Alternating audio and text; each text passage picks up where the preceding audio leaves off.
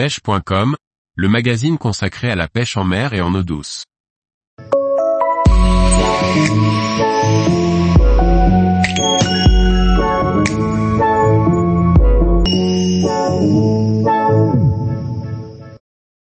Pêche du brochet en été, choisir les meilleurs coloris de l'heure.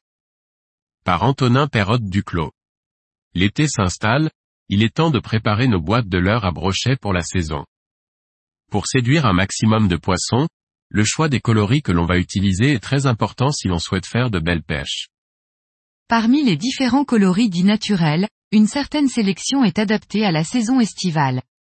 Lorsque les herbiers poussent, sous l'effet de la température élevée de l'eau et de la durée d'ensoleillement, les brochets vont s'y cacher pour chasser et se protéger. Une grande partie des poissons blancs s'en servent également pour se nourrir et profiter de l'eau qui y est plus fraîche et oxygénée. Les coloris qui imitent les gardons, les brèmes ou les perches sont particulièrement efficaces. On peut donc dire que le blanc, le gris et le vert sont les premiers à choisir. Il peut également être intéressant d'essayer de se rapprocher au maximum de la couleur de l'herbier que l'on pêche, car certains poissons comme les petits brochets s'y camouflent très bien. D'ailleurs, les coloris qui imitent des brochets de l'année sont particulièrement intéressants pour leurrer les grands brochets, généralement cannibales. Bien évidemment, l'eau de nos plans d'eau et rivières n'est pas toujours claire et les coloris naturels ne sont pas passe-partout. Un coloris très populaire auprès des pêcheurs grâce à son efficacité est le Fire Tiger.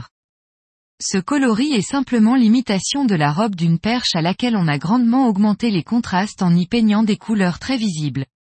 Le Fire Tiger est donc un coloris à toujours avoir dans sa boîte pour pêcher le brochet, aussi bien en été que durant le reste de l'année.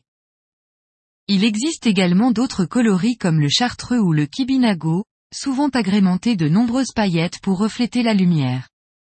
Toutefois, mon coloris préféré pour pêcher le brochet en eau teintée est appelé le coton candy. C'est un coloris composé d'un dos violet et d'un ventre jaune, particulièrement efficace grâce à son contraste parfait.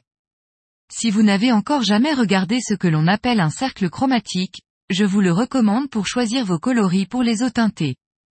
Dans ce cercle chromatique, on retrouve également les meilleurs contrastes sur un même leurre qui sont le rouge, vert et le bleu, orange. Il est de plus en plus répandu dans le monde de la pêche d'utiliser des coloris UV. Toutefois, une grande majorité des poissons carnassiers d'eau douce, brochets, cendres et black bass, ne possèdent aucun récepteur à ondes ultraviolettes dans leurs yeux, pourtant très développés.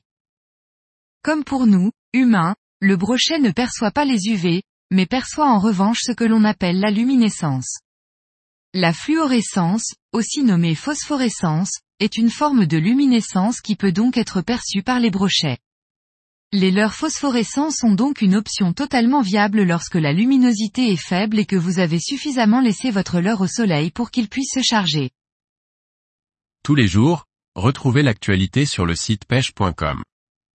Et n'oubliez pas de laisser 5 étoiles sur votre plateforme de podcast.